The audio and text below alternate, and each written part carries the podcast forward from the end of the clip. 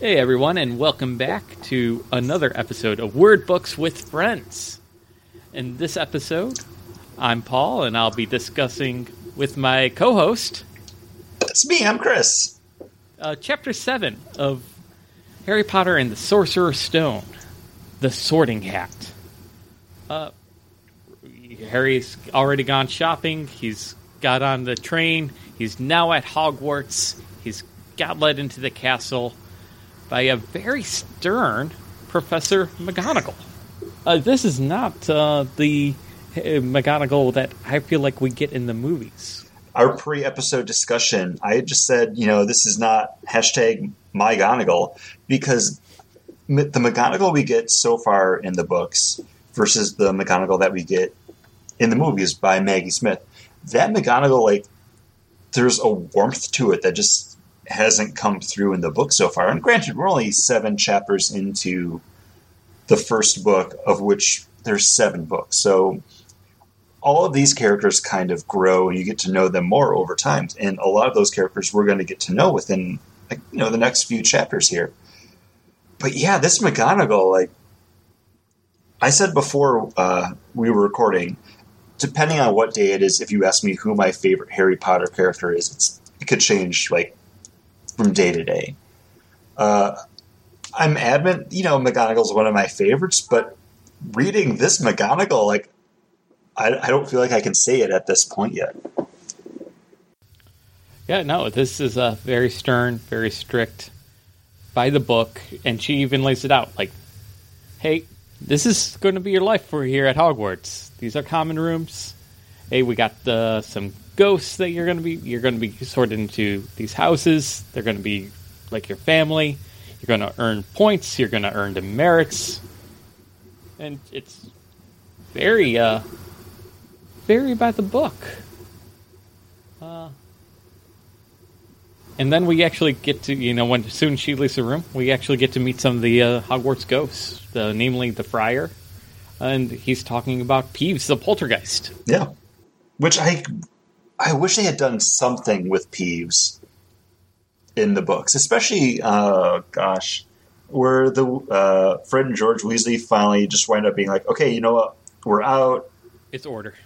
Okay, yeah, because it's when uh, Umbridge is there, and they like they literally like have that moment with Peeves where they're just like, give her hell, like just do it. I love that moment. I would have killed to have that actually in the movies. And it's so strange because for that first movie, which is such a kid movie, you would think you'd want this slapsticky, you know, he's kind of that classic over the top cartoon character. I imagine like very Benny Hill, like like he's because he's there, like, and he's kind of a force of nature. They even mention it as like uh, nobody can control Peeves except for the Bloody Baron, who eventually we'll learn is the Slytherin house ghost. Uh, is kind of like the only one that can just like put his foot down and keep Peeves from just like bouncing off the walls. So here we meet the Friar, the ghost, uh, what, what is his name? The the Fat Friar, he's the uh, Hufflepuff house ghost. Later on, we'll meet uh, Headless Nick. Nearly Headless Nick. sorry. Nearly headless Nick. Well, how can you be nearly headless? Yeah, it's only it only goes through, Dark story. And he's a Gryffindor uh, ghost. And we don't get mentioned here the Ravenclaw ghost at all. Of this. No, uh, the the Gray Lady doesn't come in until much later. I honestly don't even remember where we start to find out about her more because I know we find out her history in a Half Blood Prince. Um, But strangely enough, like it all does kind of wind up tying back in where she was wound up uh, being killed by who is the Slytherin house ghost, the Bloody Baron. So they're kind of always going to be tied together, you know, life and death. Dark stuff for like kids book, but you know what? Only the first two are like kids books, I think. Yeah, and then quickly gets into young adult. Uh, and then finally, you know, you get all that anxiety, you get all that sweating, you get, you know, uh, everybody very nervously getting into the room and being told they've got to take a test. and that's how they're going to be sorted. And what And- what makes it worse is they don't know what the test actually entails because the only look into it we have is from Ron and Harry, which Harry has no idea what he's going to have to do. Like, are they going to make him do magic? He doesn't know anything. And then Ron's just constantly been lied to by Fred and George, so he thinks it could be anywhere between having to like was like wrestle something, wrestle a Troll, yeah. Wrestle troll, uh, to something else that's going to wind up being painful. Lo and behold, it's something much simpler than that, where it's it's the Sorting Hat, one of kind of the key pieces of Hogwarts lore, and I think at this point, pop culture, because my mom's never read any of the Harry Potter books. I think she's only seen like the first two movies. But if you mention to her Sorting Hat, she's automatically gonna know what you mean. Uh, I just uh, feel like even in this moment of you know you're in a ca- magic castle, you're in, you're going to be faced with a magic challenge. I really enjoy that it's Ron and Harry together, just nervously sweating it out about having to perform a test in front of everybody, because that is a relatable moment in this completely unrelatable situation. Yeah. Because there's a baseline there that we can all grasp onto, and the Sorting Hat. Whew, how how lucky do you think you'd feel? But still nervous because you're still in front of everybody. Yeah. Even though it's a simple task of just putting on a hat, you'd still Well, even at that point, with his limited knowledge of the wizarding world, when they walk into the Great Hall uh, with its magic ceiling, which Hermione's quick to point out, like, no, it's enchanted to look like this, like the sky. It's not actually the sky.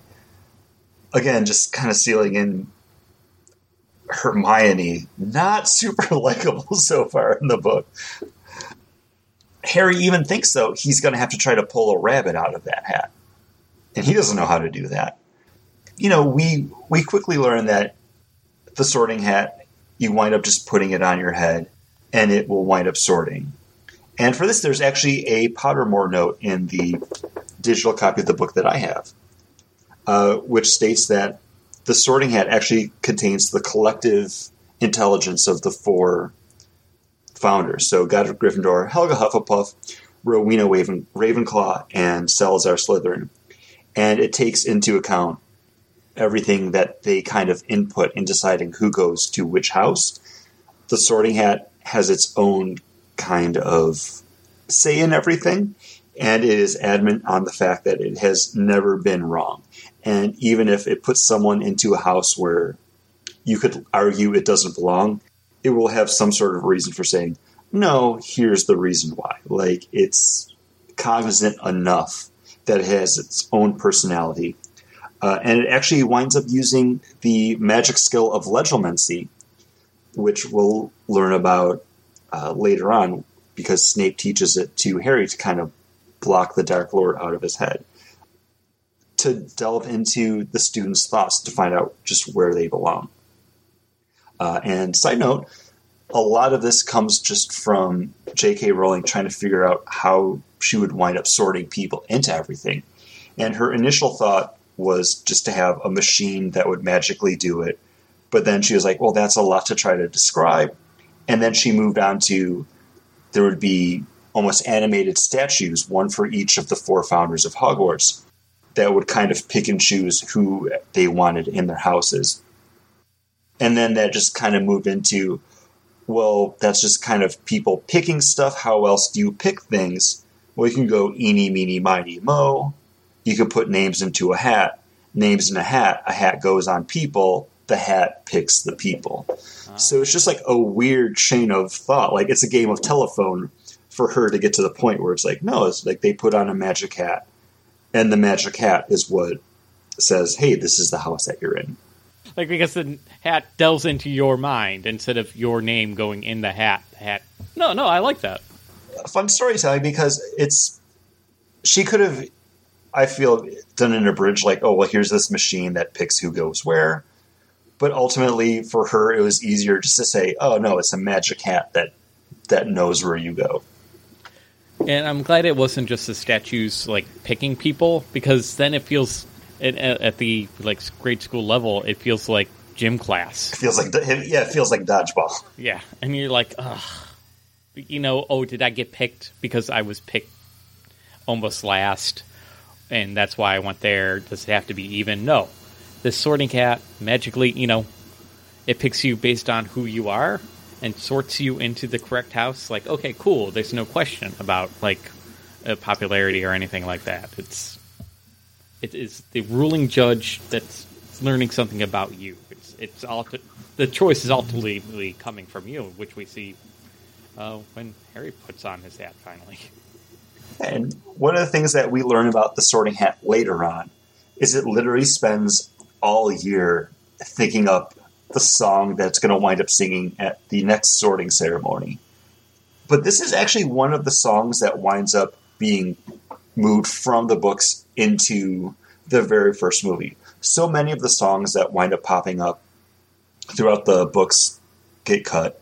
But I think this one winds up making the cut because it's such a clear and concise way to get across what each one of the houses are and what they stand for that it's one of those pop culture moments that when you hear it and you find out what the houses are that everyone kind of has one of those moments and i'm not going to go through the whole song uh, because a lot of it's just the sorting hat singing about different houses uh, but just from the start uh, you might belong in Gryffindor, where dwell the brave of heart. Their daring nerve and chivalry set Gryffindors apart. You might belong in Hufflepuff, where are where they are just and loyal. Those patient Hufflepuffs are true and unafraid of toil. Or yet in wise old Ravenclaw, if you are a ready mind, where those of wit and learning will always find their kind. Or ha- perhaps in Slytherin, you'll make your real friends. Those cunning folk use any means to achieve their ends just in those like few lines, you kind of get the bare bones like, okay, this is the house, this is this house, this is this house. And the first time I read this book, I was going to Buff State College. I was reading books on the bus to and from school because at that point I didn't have my license. And reading this kind of just like lyrical flow made me think like, oh, I would be a Ravenclaw. I I would be a Ravenclaw until I continued on reading the books, and then finally I was like, oh no, Gryffindor's where it's at. I'm going to be in Gryffindor, and I have like a lot of Gryffindor merchandise from that time until Pottermore launched, and then I took their Sorting Hat quiz, which pointed me into Ravenclaw, which I didn't feel bad about because I was like, oh yeah, well Ravenclaw was kind of my first house, anyways. In my heart, I felt that way. Uh, so, Paul, what would your house be? Yeah, I thought I was, uh, you know, kind of smart and, uh, you know, was more into wit and learning. And I thought I would be Ravenclaw. And when Pottermore came out, I was sorted into Slytherin. I'm like, ah, I don't know if that's right. So I went over to my other email address and did the quiz again and got Slytherin again. So uh, yeah. Which, which I am adamant is like the most Slytherin thing you can do is try to cheat the sorting hat. yeah, so, you know, uh, and honestly, I can understand that because, you know, it's uh, the cunning folks that will use any means to achieve their ends. I am known to take shortcuts uh, when I'm trying to get a project done. I'm I'm of the mind that uh, perfect should not be the enemy of done. mm-hmm. Yeah, I, I, I can't disagree with that either. Yeah. If I have to, you know, cut a corner here or there, like I'm going to kind of do it and just to get it done. So I guess that makes me a little bit more Slytherin than I like to firstly admit. But yeah, mm-hmm. I, I, think it's true. I well, I mean, just as you know, one of your friends who's known you for over a decade, yeah. I, I think Slytherin and Ravenclaw would kind of be your your balancing act. Like both of those, I think apply to you. Um, Thank you for at least uh, no. that Ravenclaw. Yeah, no, like that's okay. Uh, and actually, like I've taken a lot of just like those BuzzFeed, like, oh, here, what Harry Potter house are you? Click on these like ten images to find out.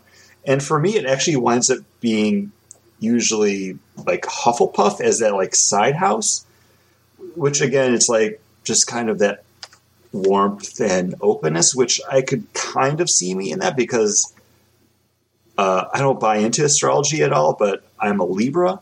and everything about Libras when I read it kind of sums me up as a person because I'm so just kind of go with the flow, balance. Like what it is is what it is, and that's a very Hufflepuff trait. I just think I'm a little bit too uh, smart ass and well, actually, and that's where the Ravenclaw takes over on things. So I, I think okay, Paul, it comes down to it. Pottermore sorted you into hat into Slytherin. Now, say you're a hat stall, and a hat stall is where you're on the sorting hat for five minutes or more. Do you go Slytherin or do you go Ravenclaw? I'm a hat stall. Oh, it'd be tough. I, I wouldn't know. Like I, that's I would be upset with the sorting hat. I'm like, dude, you're supposed to tell me right now. this is your job. You worthless. And I'd probably try like, yeah, be like, come on, do your darn job, you worthless. Oh, thing." that's- and then at that point it goes Slytherin. That's a Slytherin trait.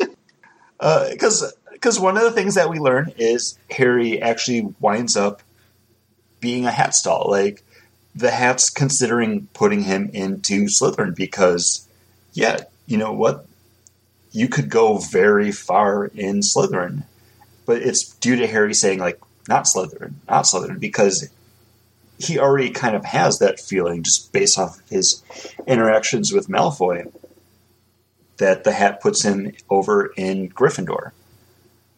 Fun facts. It comes there's mentions in the the chapter here where it takes a little bit of time sitting on someone's head before the hat actually says where they're placed. And two of the ones that we find out are Hermione Granger and Neville Longbottom. And it turns out that both of those were almost hat stalls, with Hermione being between Gryffindor and Ravenclaw and then Neville being between Gryffindor and Hufflepuff. Which both of those, as soon as you hear them, you're like, well, yeah, either one of those houses makes sense for either one of those characters. But ultimately, seeing where they wind up in the story, yeah, Gryffindor makes total sense for both of them. Uh, especially since Neville becomes really good at herbology, which is for whatever reason a uh, Yeah, which again, Professor Sprout is the head of Hufflepuff House in the in the books, much like we have uh, McGonagall as the head of Gryffindor, Snape as Slytherin, and uh, Flitwick for Ravenclaw. But we'll get to those probably later on in the books too. So, due to the hat stall, Harry could have been placed either in Gryffindor or Slytherin, and it's specifically because he asked the hat not to put him in Slytherin. How different do you think the story would have been if he had been placed in Slytherin?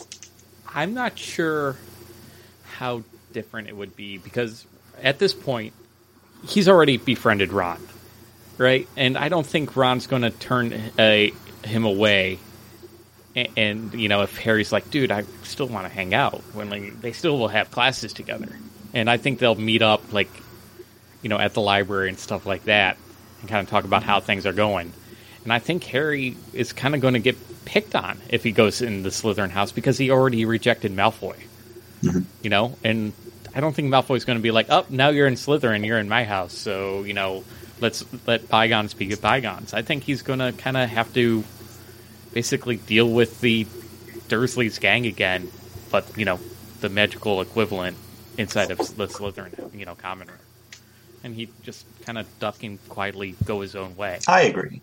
Um, as much as it'd be fun to think, like, oh, what would happen if Harry kind of fell to that Slytherin like ambition and gone to the dark side? I think at this point, Harry had spent so much time lacking in a real world and like, appreciated everything that came to him that the lines had already been drawn for him. Like he wanted to be good. He would be more on that Snape side of Slytherin, that Slughorn side of Slytherin, where yeah, there's an ambition and want for greatness there, but it's not gonna temper who they are as a person.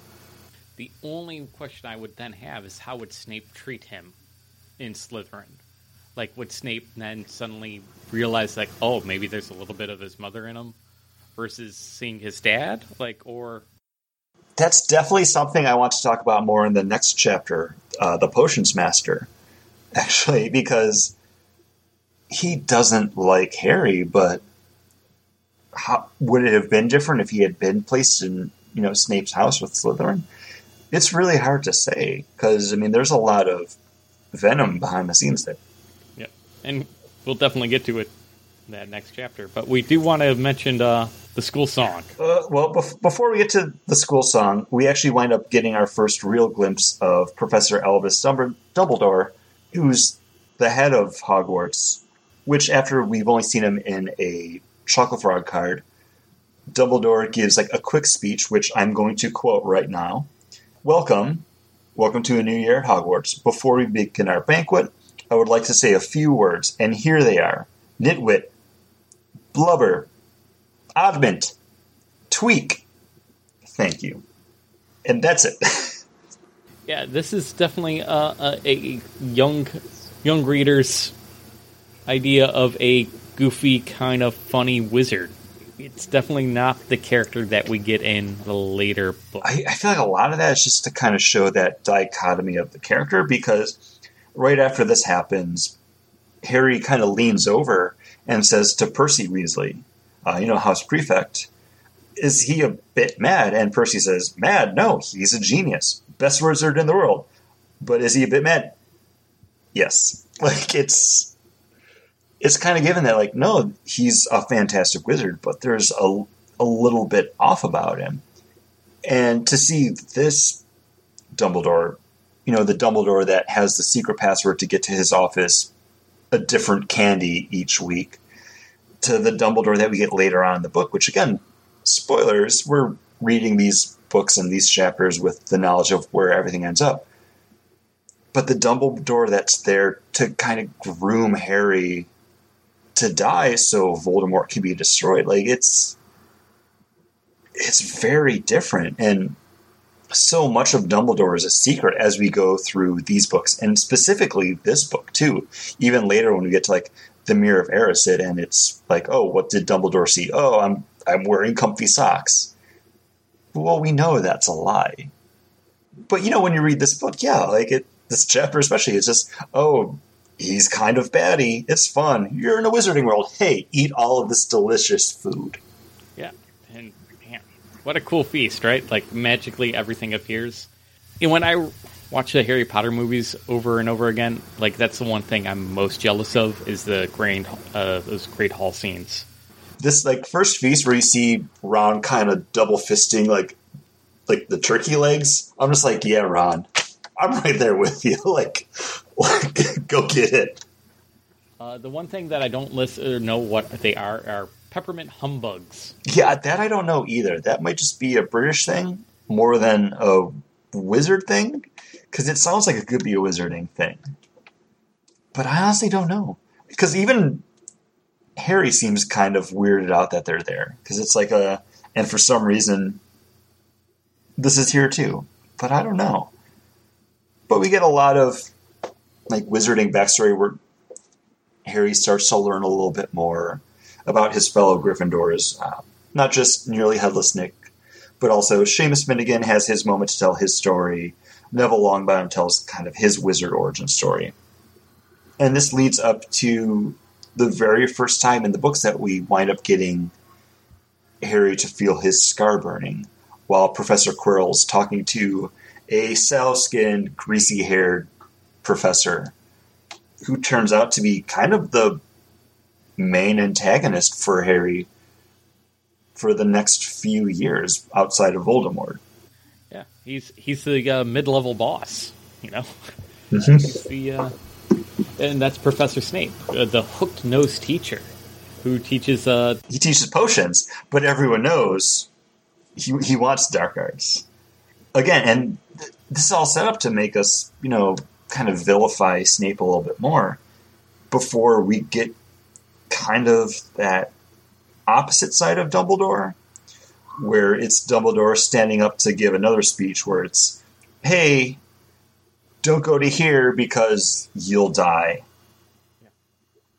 Again, it's kind of just putting in that little bit of grave attitude that we we've seen glimpses of but I think at this point it's a little bit more severe. Like I think you're supposed to believe it a little bit more because it's Dumbledore, this great wizard that we've just been introduced to fully. The oddment tweak blubber guy is now like, uh, don't go here unless you want to die. Also, first years, don't go here and don't do this.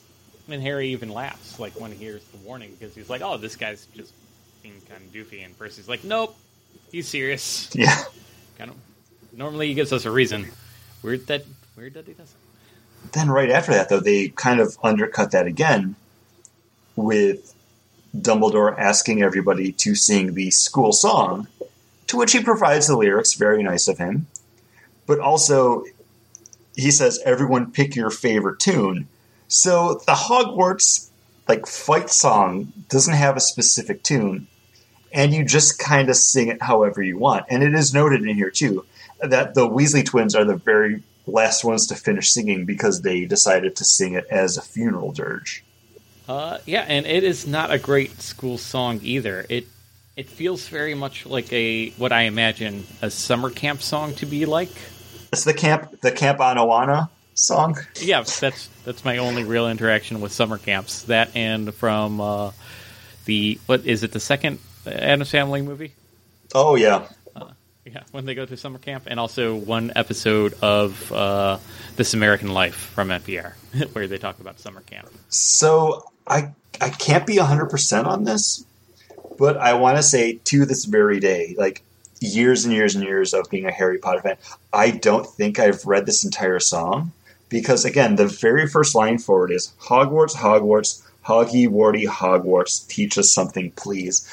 At that point, I'm kind of just like, oh well, I can just look through the rest of the words and then pick up where everything's not italicized anymore and get back to the story. I don't know if I've ever actually read this entire song. Because even now, like looking at it, I'm like, I don't want to. There's a line that gets me, which is uh, teach us some, you know, uh, our Hol- Holtz could do with filling with something, some interesting stuff. For now they're bare and full of air that flies in bits of fluff. I'm like, wow, that's that's a school song right there. Okay, cool, cool. Feels more like a. That's yeah. Wow. But do you know your high school fighting song, fight song at all? I don't. I really don't. But see, like in high school, I wasn't that person. I had my circle of friends. I kept to myself. I, I was a nerd, you know. Like I didn't have to branch out into other groups. Like I had people that I knew, liked, and trusted. I never got hassled because I was like a like a cool nerd. Like I didn't get crap from people, but I wasn't into like any of the other school activities. Like I didn't go to games. I didn't go to homecoming. Like over on Banged Board, John was my prom date. Like because who was supposed to be my prom date? Uh, my girlfriend. We wound up breaking up like two months before prom. Like it was, it was what it was. Like I, I wasn't cool, but like I, I kind of snuck by. I was in marching band, and I don't know. Nerd. You probably had to play it. I, I did, yeah, but I don't know the lyrics or or anything. I can't even tell you the melody now. But yeah, so I, at least this is interesting and maybe memorable if we ever read it. But yeah, uh, they they finish up the feast. We get some more stuff with the ghosts, uh, and then everyone winds up heading to their common rooms for the night, where we find uh, the Gryffindor one is a behind a portrait of a fat woman in a uh, silk dress. The ever changing password the first time is Caput Draconis, which is Latin, and I looked it up for the dragon's head. Um, it will change again from time to time. Uh, but yeah, that's kind of it. They go to their their cozy rooms, and that's kind of the end of Harry's first day over at Hogwarts. Yeah, but I do want to talk about the dream he has, where you know suddenly the Sorting Hat is Professor Quirrell's turban, and it's telling him that there's been a mistake, and he must be transferred to Slytherin at once. And then when he refuses, it like basically uh, suffocates him. You know, uh, so he struggles against. Okay, so I I didn't write this down as something to talk about, but I thought it was interesting just knowing where we kind of wind up in the story and like what's what. But a lot of it, I think, could just be attributed to Harry's anxiety about not knowing who he is at this point and his place in the world. Like, I don't think there's. You don't think it's uh, actually a little bit of occlumency going on with uh, with Voldemort? I, I don't think so.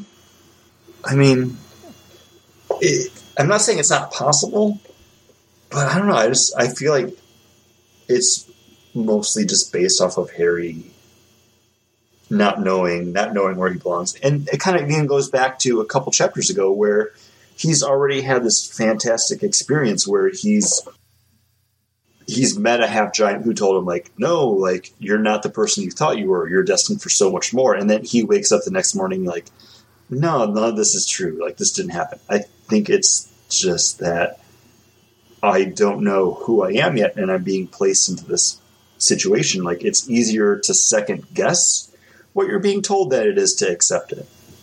But after that, you know, he has a big day ahead of him, first day of classes, and we got another whole episode coming to you soon, where we're going to be discussing that in chapter eight. oh that's that's the, the worst first day of school you can have